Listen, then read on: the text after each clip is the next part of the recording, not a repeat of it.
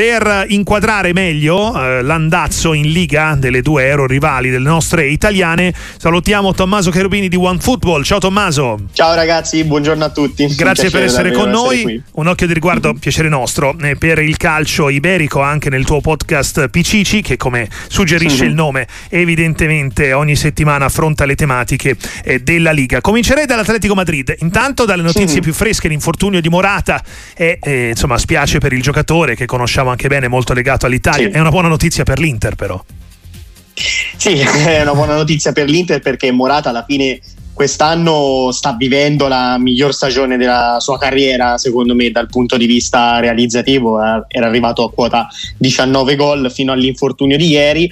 Si temeva il peggio, alla fine dovrebbe rimanere fuori qualche settimana, quindi l'Atletico alla fine non gli è andata neanche tanto male. C'era anche chi pensava, insomma, che la Spagna di De La Fuente tremasse per non averlo all'Europeo. Alla fine eh, l'infortunio non è grave come, come sembrava. È chiaro che per l'Atletico è una perdita eh, comunque importante, il, almeno nella sfida d'andata contro, contro l'Inter. Eh, L'Atletico non, non sta vivendo un ottimo momento, anche se comunque le ultime settimane secondo me erano state abbastanza positive. Ci sono stati tantissimi derby di Madrid contro il Real, c'è stata la sfida in Supercoppa che ha vinto il Real, c'è stata la sfida di Coppa del Re che ha vinto l'Atletico, c'è stata la scorsa settimana quella di Liga che Pareggiata. L'Atletico ha ripreso sì, nei minuti di recupero, quindi l'Atletico comunque mh, ha un po' di, a volte, montagne russe, chiamiamole così.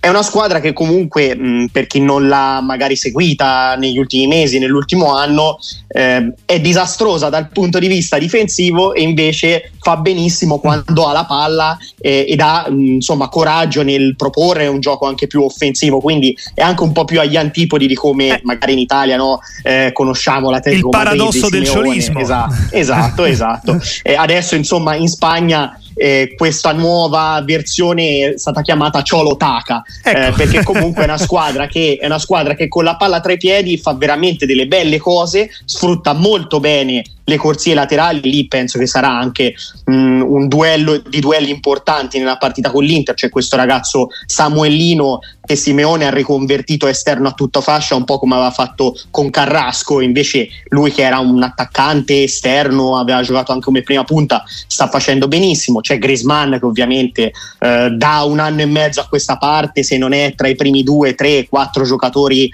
eh, d'Europa per eh, settimana dopo settimana, prestazione, rendimento, gol, assist, insomma siamo lì, quindi Griezmann rimane no? certo. sempre il fulcro del, dell'Atletico. Invece c'è una fase difensiva che, che, fa, che fa acqua, una squadra che soprattutto quando si trova a difendere magari in campo aperto con gli spazi fa tanta fatica perché i centrali sono lenti, mm. eh, a volte impacciati. Anche nella difesa dell'area di rigore eh, si sono viste questa stagione insomma tante sbavature dei vari Savic, eh, Jimenez a volte non è tanto sicuro, lo stesso Ermoso. Eh, l'unico che un po' ogni tanto riesce a fare bene è Vitzel, ma che poi è stato anche riconvertito come, come centrale per, per esigenza. Quindi ecco, è una squadra che dal doppio volto, che magari siamo abituati a pensarla come Atletico forte in fase difensiva e poi in qualche modo riesce a, a sfangarla a, a sfangarla in fase offensiva, invece, invece no. È una squadra che quando ha la palla tra i piedi cerca di dominare la partita e la fa mh, comunque in maniera anche eh, propositiva, coraggiosa, offensiva. Invece quando si ritrova a difendere, se l'Inter penso riesce a schiacciare bene l'Atletico nella sua area di rigore negli ultimi trenta metri, a tenere bene il possesso della palla, allora lì la, la partita doppia, doppia eliminazione va sicuramente verso più i nerazzurri, ecco. Che Barcellona si deve aspettare invece il Napoli, più o meno può valere lo stesso discorso, grande difficoltà nel tenere sì. in difesa, ma sempre una sì. squadra pericolosissima là davanti.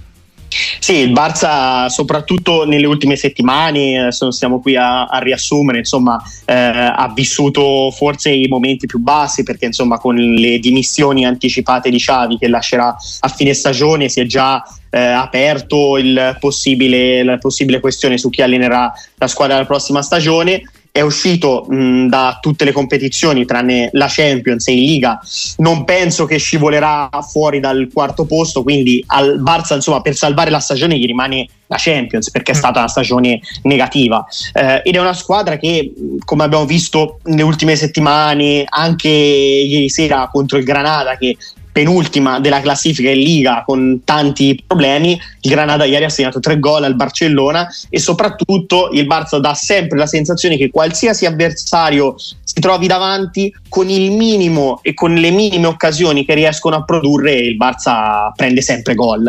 Eh, invece in fase offensiva, ed era un po' anche invece il Barça aveva costruito la ottima stagione dell'anno scorso con la vittoria della Liga a colpi di uno a zero. La solidità difensiva ritrovata è stata esatto la, la Liga degli uno a zero, è stata ribattezzata, eh, con Lewandowski che davanti faceva qualche gol e invece dietro che la squadra era molto solida. Invece quest'anno ha naufragato totalmente, perché è una squadra che eh, non riesce mai a trovare le distanze giuste tra i reparti, i difensori praticamente tutti a livello individuale commettono sempre tanti errori. Eh, e quindi dietro Barça tante tante difficoltà difensive. Io penso il Napoli, soprattutto se magari si ritrovano a giocare la partita eh, un po' in campo aperto con tanti spazi, con può i vari Osimhen, Kvaratskhelia, può fare malissimo, eh, e rimane comunque una squadra che davanti ha qualità da vendere. Anche ieri Yamal, il ragazzino del duemilasette, ah, sì. è stato il più, il più veterano in campo, perché ogni volta che prendeva la palla provava a trascinare la squadra, ha fatto doppietta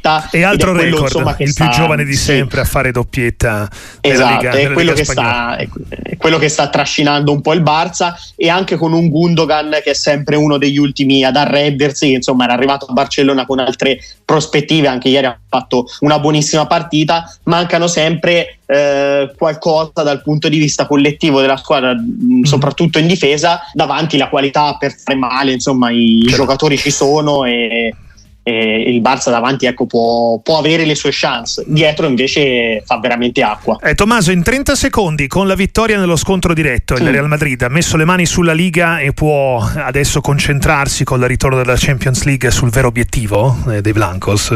Sì, penso di sì, la, la dico nel senso che comunque non, non, non è che mi sbilancio più di tanto, però il, il, Real, il Real penso che la vincerà questa Liga. Per il Girona era già un sogno, secondo me, arrivare alla ventiquattresima giornata a giocarsi un possibile scontro diretto al Bernabeu a, a pari.